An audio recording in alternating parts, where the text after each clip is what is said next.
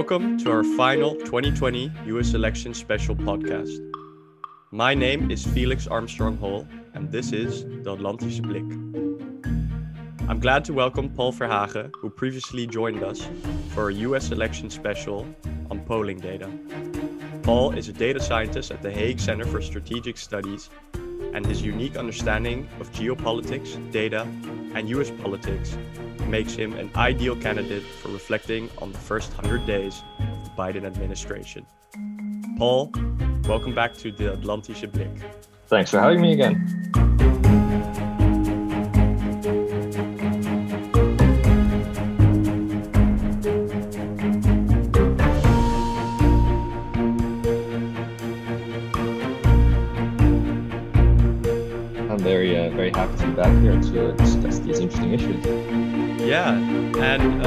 Last time we spoke, we discussed the polling data prior to the election.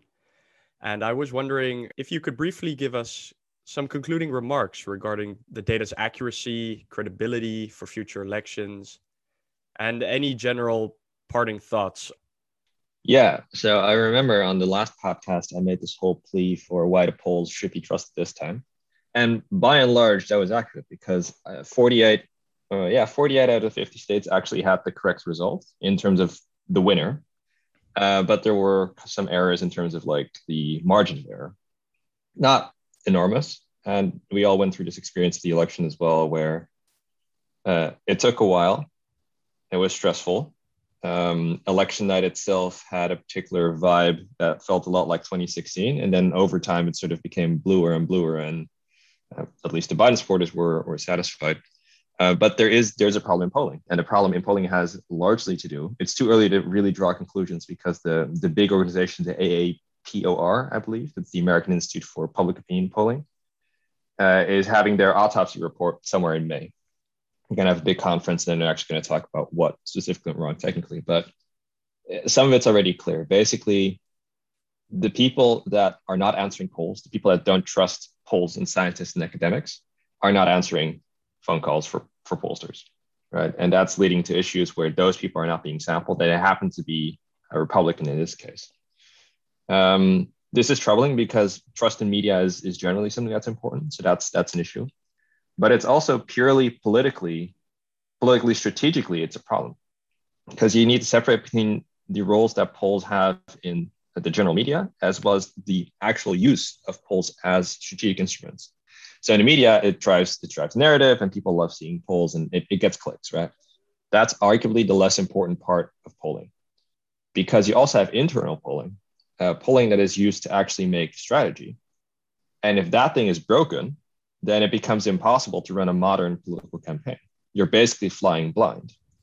And there's there's really sort of there's three levels of of issues, right? There's there's like the first level, which is there's standard polling error, and that's just it. We need to accept that there's some level of inaccuracy. That's okay. That's workable. That's possibly where we are right now. The second is, well, polling is uh, broken, but it's broken in ways that are fixable. And we can fix this by sampling and et cetera. That was kind of the thinking after 2016. And the third is polling is sufficiently detached from reality and has become part of this political warfare that it has no analytical content whatsoever anymore and you might as well just like flip a coin. And if that's the case, then we're in that scenario where we just don't really have anything anymore, and we just don't have anything to work with, and that's that would be a big problem. But moving on to Biden's 100 days, you know, he promised a lot during his campaign, and I wonder if you could briefly discuss Biden's political position with regards to how he was able to achieve everything that he's achieved uh, with regards to Congress, and in other words, his ability to deliver on his promises, both in the future and currently. Yeah, sure. Biden has done a lot in the first 100 days. I think this will be one of those historically productive first 100 days, and there's a couple of couple of reasons for that. One is this overall sense of urgency with the coronavirus pandemic, and this looks a lot like 2009 when Obama first got elected. But in 2009, the Democrats tried to be bipartisan. They tried to get this Recovery Act with some Republican support, and they, quite frankly, wasted a lot of time doing that. They learned from that. So this year, they were like, well, we have a majority in the Senate and we have a majority in the House. We're just going to pass this stuff. Uh, so they did that. They didn't bother trying to sort of bridge the divide, which is not good for the political climate, but it does get results. The second is that ever since the basically this 2010, the presidency as a whole has been very, very reliant on executive actions. Now, executive actions are not formal, they're not formal legislative proposals. Uh, they're basically unilateral actions by the president that uh, can be overturned by the president as well. And Obama had to use these a lot because of being obstructed by the Republican Congress. And Trump had to use it in his second term because the House went Democrat. So they couldn't actually pass much anymore. And that means that uh, you can do a lot with just a stroke of a pen. So Biden did a lot of stuff, especially around COVID, in his first day in office. You may remember these pictures of him sitting there with a stack of like 20 binders. Those were all pretty comprehensive things about vaccination access and um, you know like healthcare issues, racial disparities in health data, et cetera. So you can do a lot by yourself as a president if you're if you know what you're doing, right? Which is debatable with the previous one. The third is that Biden looks a lot like FDR in the sense that Franklin Roosevelt, in the sense that he positions himself as a moderate, but pushes through very progressive legislation. And this is politically a very useful thing because uh, he seems like a boring old white guy that is kind of not as progressive as you like him to be, but that lets him be this kind of like covert progressive candidate and a lot of the sort of left wing academia have actually been fairly enthusiastic about what he's done so far. Because it turns out that having a very progressive message come from a boring white guy tends to run into less resistance than uh, from, say, an African American woman like Kamala Harris. This is not right, but you know, like it's this is the way that it works. But also because people are just tired, and there's also the coronavirus pandemic. And can we, for God's sake, please open up the economy and like get people vaccinated? So all these things helped a lot. And then the final point is that a lot of the things that Biden did were like they're popular. Right? Not many people are against vaccination. Not many people are against, uh, or they might be personally, but as a whole, no. Uh, not many people are against better internet in infrastructure. Not many people are against better roads. Not many people are against personal like checks to pay your rent. Uh, so broadly speaking, his his policies are also popular. So that helps a lot as well. And, you know, that was one of his major promises. He mentioned 100 million vaccine shots in 100 days. Biden has well surpassed that. Um, mm-hmm. He's doubled it. He's doubled it, basically, yeah. And uh, yeah. currently, where we stand, well, so from the 23rd of April, over 132 million people, or 40.9% of the population, has received at least one vaccine dose. And yep. 26.9% of the population have been fully vaccinated. What really staggered me or showed me the power of the American economy and uh, the American government, if they're willing to put significant uh, funds behind something, is the fact that on April 1st, no joke, 4 million vaccinations were being administered in a single day. Yep. So I think it's safe to say that he he definitely well, in my respects, you would get an A plus for as a grade for that promise.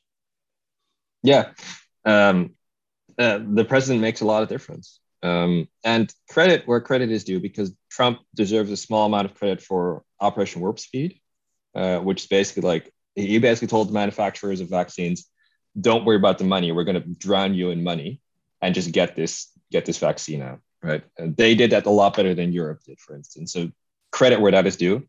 Uh, everything else Trump did about the pandemic was idiotic. So, you know, it doesn't, the net balance is not positive. Uh, but yeah, the rollout has been very, very efficient.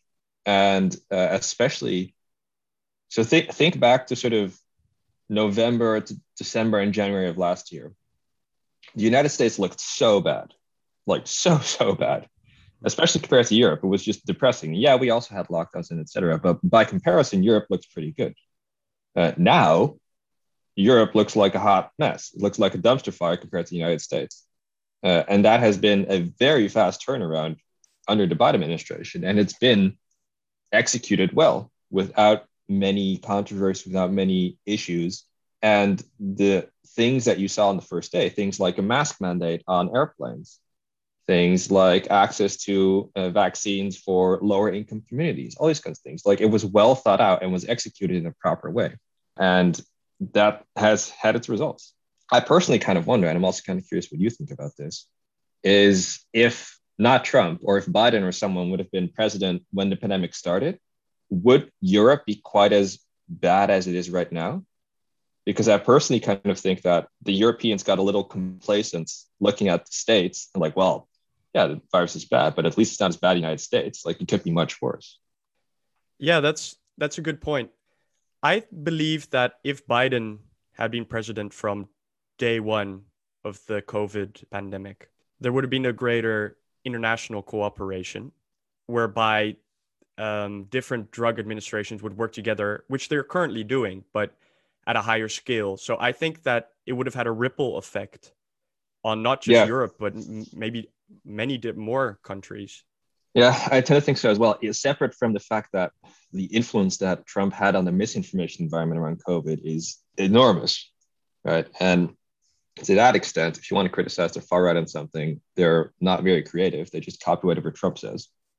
Right. Same with Bolsonaro. Same with uh, the far right in the Netherlands. It just it's the same playbook that Trump did. And if he wasn't there, I wonder what that would do for like vaccine hesitancy or just general, you know, COVID denial. But it's a kind of factual, so we can never sort of look back at it. But it, you know, tone matters. Yeah, and think about when Biden came in office, he immediately mandated mask wearing on federal lands. He immediately expanded testing facilities, including mobile testing facilities. So that tone mm-hmm. directly from day one, you know, he was campaigning as we talked about in his so-called uh, basement. You know, that that whole vibe which you sent to the population could have had a huge impact, I think. Yeah. Have we talked about Goodhart's paradox last time?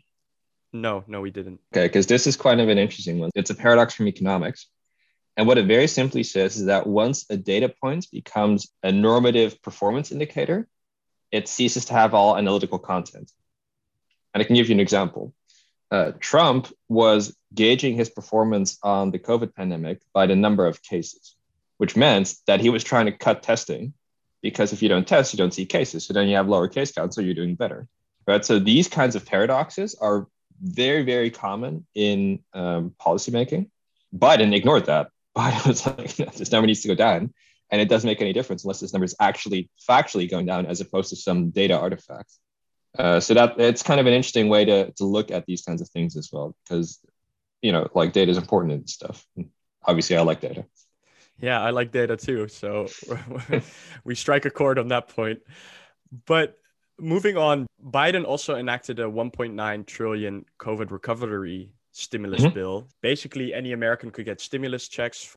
And it's interesting because it's a breakaway from the standard hesitant approach the United mm-hmm. States usually has with regards to social safety nets.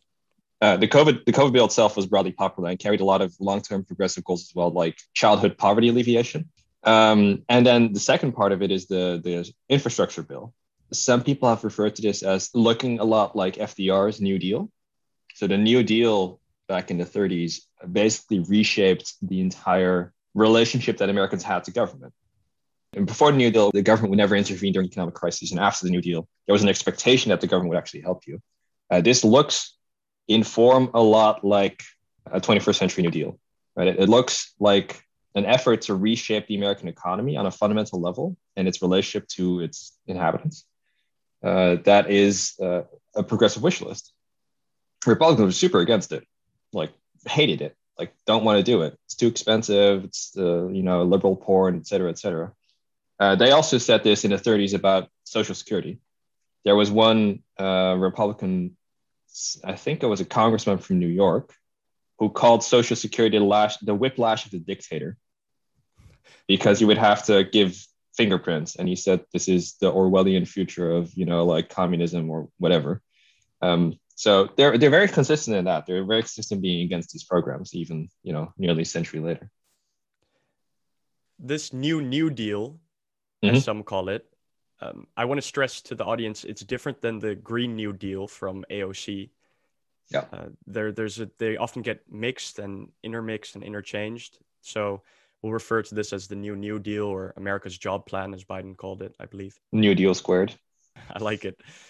But, um, you, you know, it's obvious that Biden didn't really have support from Congress or from the Republicans, I should say, in mm-hmm. Congress I found it very interesting that when Biden was running for president, I saw him as a presidential candidate who would really, as we mentioned before, try and work across bipartisan lines and bring the Republicans on board and that he would try and form a deal in which both the Republicans and the Democrats could work together. And, you know, now we see him rushing through this new New Deal because he has the majority in Congress. And well, I wouldn't even call it a majority, it's a paper thin majority. Thanks to the vice yeah. president, it's a majority. What do you believe that the American people think of this America's Jobs plan? Largely, it's popular. This is also part of the brilliance of like how he went about doing it. No one is against better roads. No one is against better internet. There were a lot of politicians actually. Actually, there was one in Michigan, I think, who ran on a. Her, she didn't have a platform. She just said, "Fix the damn roads," right? And it it it's an effective way of cutting through this like political polarization. Just fix the fix the damn thing, right? Okay, just fix the road. And to briefly uh, tell our listeners what exactly is in this New Deal squared. So it's more than $2 trillion, I believe 2.1. And yep. It's mainly focused, you can split it up in four main categories transportation infrastructure, quality of life, caregivers for elderly and disabled, and research, developing, and manufacturing. It's a very modern bill. I mean, it's a fairly holistic attempt to try and bring the United States into the 21st century. Listen, all the challenge that we had when Obama left, things like climate change, rising China, aging population, healthcare outcomes, all of that's still the same. Like nothing constructive has really been done under the Trump administration, except we lost four years, right? Um, so all these things were always necessary, and now there's a there's a political moment, there's an Overton window where you can actually do this, and this is at least partially driven by the rise of China, so especially point four you mentioned, research, development, and manufacturing, that is also aimed squarely at stuff like artificial intelligence, uh, quantum computing, 5G, 6G, these 21st century technologies that are really going to shape the future, and where China is investing billions and billions of dollars. Yes, it's mostly aimed at domestic concerns, but there's an implicit element underneath it that is at least a tech race, if not an arms race. Uh, and that is driven by necessity you know it's basically to make sure that america's ready for the 21st century that's the way that i look at it yeah that's it uh, and that means you don't build you know you don't build horse and carriages anymore you need to build whatever is necessary. Uh, and that now means broadband internet. And that means a healthcare system. And that means automatization in um, elderly homes and this sort of stuff right? The pandemic has accelerated a whole bunch of different trends that already existed including digitalization.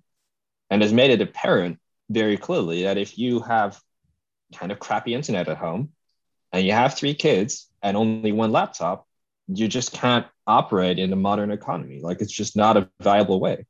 I learned a lot of stuff by when I was a kid printing Wikipedia pages and just reading them. But I had access to that. That was a huge boon later on in my academic career. And if you don't have a printer or you don't have internet, you can't do that. And yes, I, I know printing these days is a little old fashioned. Well, I, I think that many um, many of us can remember our childhoods on Wikipedia and uh, how it really saved us, you know, with all our projects, regardless of the topic. Oh so, yeah, uh, and as a, Wikipedia, in my opinion. But um, yeah, and that's procrastination tool as well. You wouldn't study your test, but you knew everything about, you know, the Battle of Stalingrad all of a sudden. yeah, exactly. You name it. You name it. Whatever your yep. interest, you could go down the rabbit hole in Wikipedia, and yep. all of a sudden you were, yeah, more informed. I wouldn't. call yeah, praise expert, be. But yeah, praise, praise be. be but um, so let's quickly talk about how Biden's planning to to pay for this for this bill. That I found very interesting as well. And I don't know, would you like to say something about that? Yeah, so let me split two separate thoughts here. So the first is he wants to pay for it by raising taxes on multinationals, uh, undoing some of the Trump era tax cuts, a global tax rate of 21%, and he wants to raise taxes on, I think, incomes over 400,000 uh, US dollars. So this is really aimed at the multinationals and like hyper wealthy that need to fund this stuff, right? That's one stream of thought. The second stream of thought is a bit more niche. Um, there's a book making the rounds around the Senate right now, especially the progressive senators, called The Deficit Myth.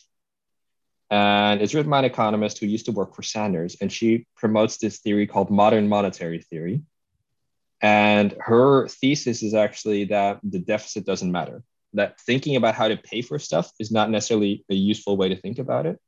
Uh, she basically goes, if you run a $30 billion deficit, you're investing $30 million into the billion dollars into the economy. That's a surplus for the consumers. Uh, and the United States is never going to default, right? It can always print more money as long as you keep track of inflation. So there's an interesting split. So on the one hand, uh, taxing the rich is popular, except among the rich. Uh, taxing corporations is broadly popular, especially if it leads to jobs coming back to the United States.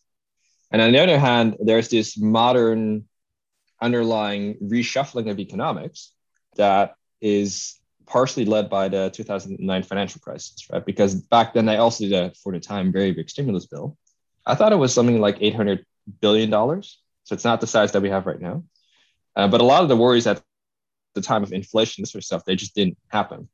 So there's a whole lot more data on these really large scale Keynesian stimulus that are now being sort of incorporated into the, the new New Deal as well. Uh, so we'll have to see how it actually goes.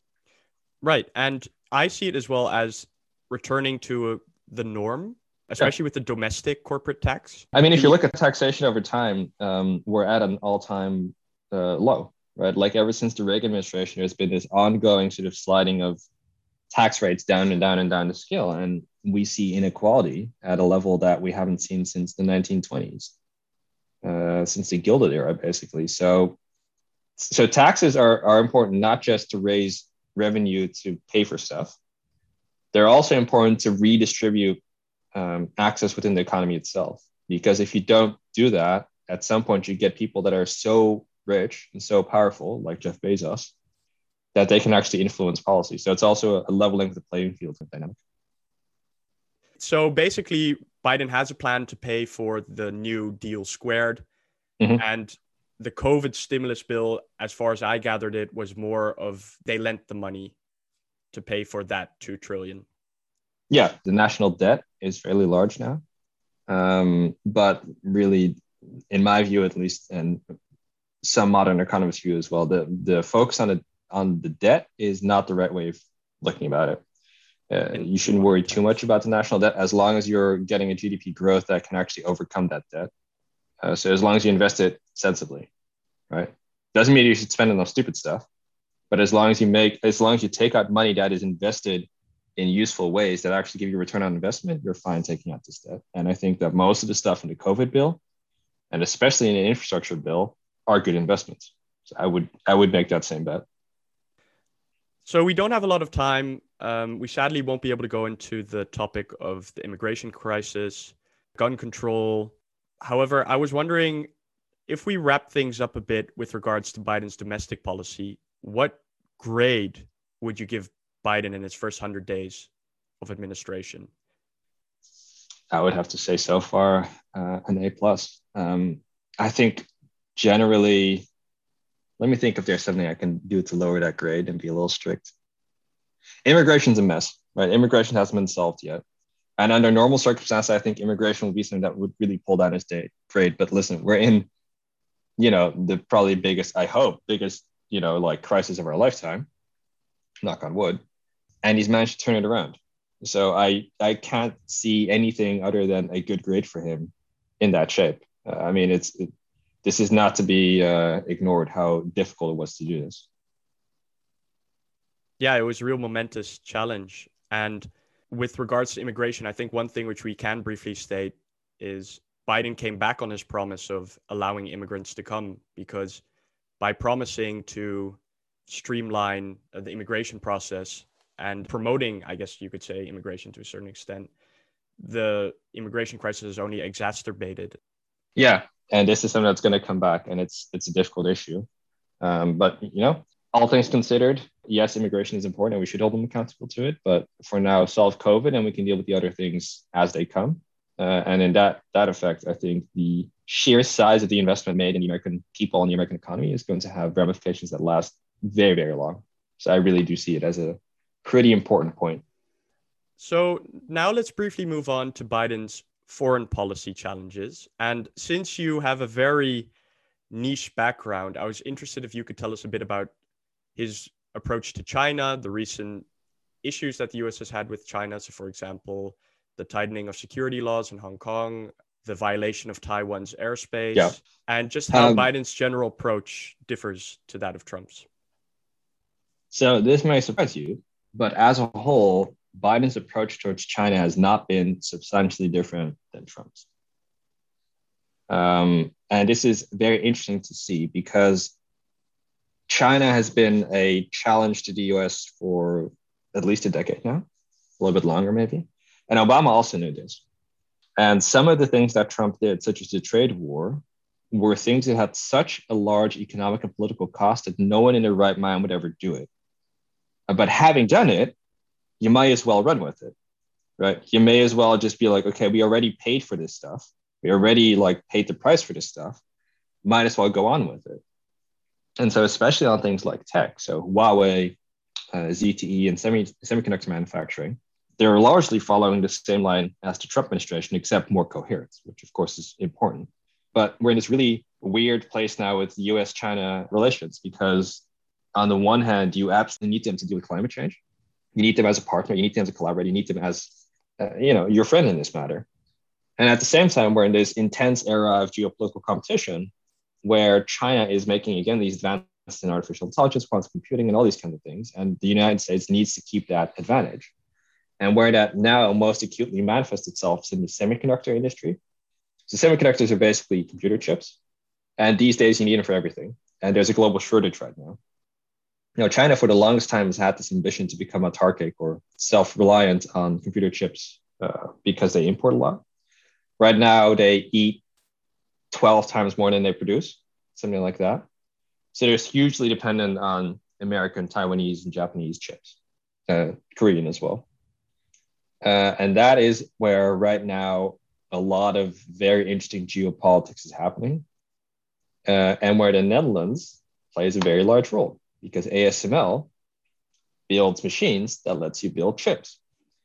And if you sell these machines to the Chinese, that could cause some issues down the line. Uh, so there is this coordination now between the United States and Europe. And there is this overall consensus within Washington policymakers that the only thing that you have left to throttle, break, or otherwise slow down Chinese dominance is semiconductor exports. So that's where a lot of attention is being paid right now. Uh, and this recalibration kind of of what what parts of free trade should remain free and which part should be pulled and securitized into strategically viable constellations. One thing that we should note, you know, you often hear only doom and gloom about the whole China US relations issue, is that they recently stated that they were committed to cooperating with each other in order to tackle climate crisis. I think that's also a light point that we can also stress. And I'm, you know, let's hope for future positive relations between both nations. Yeah, we'll have to see. Um, climate change is going to be a thing, is already a thing. And we're going to need the Chinese either way. Right. And just on Joe Biden's foreign policy as a whole, he obviously re engaged with the international community. He rejoined the World Health Organization. Mm-hmm. He's recently Climate organ- Accord. He, yeah, exactly. And he has a, the climate summit coming up, which the US is uh, hosting more or less, even though it's online. So I guess it's via the US's Zoom account. But um, just bring, yeah, give us uh, some general concluding remarks to Joe Biden's foreign policy and how you think it will develop in any way that you see fit. Um, let, let me deal with that from a European perspective.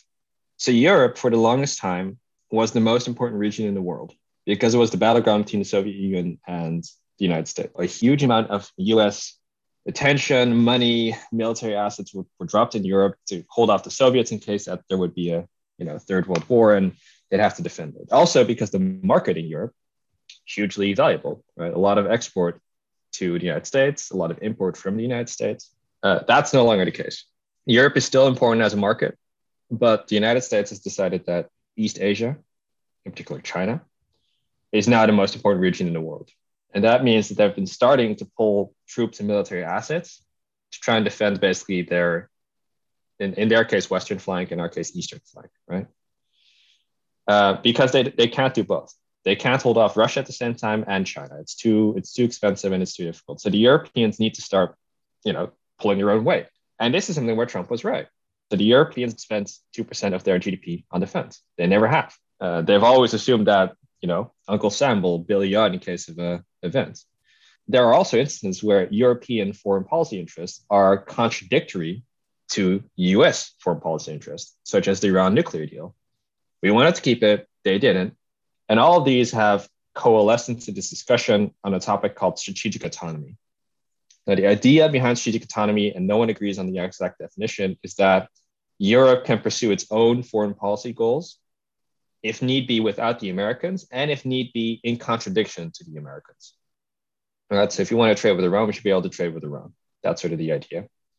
In Trump, we had a very unwilling partner, and we need to do all of this ourselves. In Biden, we have a willing partner that is actually willing to go through this, if you want to call it that, divorce settlement in a way that is a bit more amicable and constructive. Uh, but either way, foreign policy as a whole has changed quite a bit, including what I said earlier that particular sectors of the economy are just not suitable for free market access. Semiconductors, AI, quantum, and also that the Europeans need to carry their own weight and need to be able to basically if if if there is a world war, I suppose the Americans will deal with China, but we need to be able to deal with Russia, right? Okay, you deal with the smaller guy, quote unquote, and then Uncle Sam will deal with the big guy, right? That's the kind of collaboration that we're dealing with now. And that means a radical shift in foreign policy as well. And that's what we're seeing right now. Biden, by the way, is coming to Europe, his first foreign policy trip in June, I believe, to the G7. So he also acknowledges the importance of this, uh, this relation. So Sleepy Joe isn't that sleepy after all, I guess we could say. Oh, no. We have a much more willing and coherent and competent partner to try and tackle some of these issues with than we had before. We now have the option to go at it alone. Uh, before we had the necessity to go at it alone. Uh, and I would prefer the former rather than the latter. Kids in the future will be reading on Wikipedia about the change in policy between Biden and Trump's administration. Paul, thank you for being here once again with me. Thank you for having me, and uh, anytime, let me know. This is always something I like to nerd out about. So uh, give me a call. Yeah, we need to get you on a panel sometime. That's what I think, in my opinion.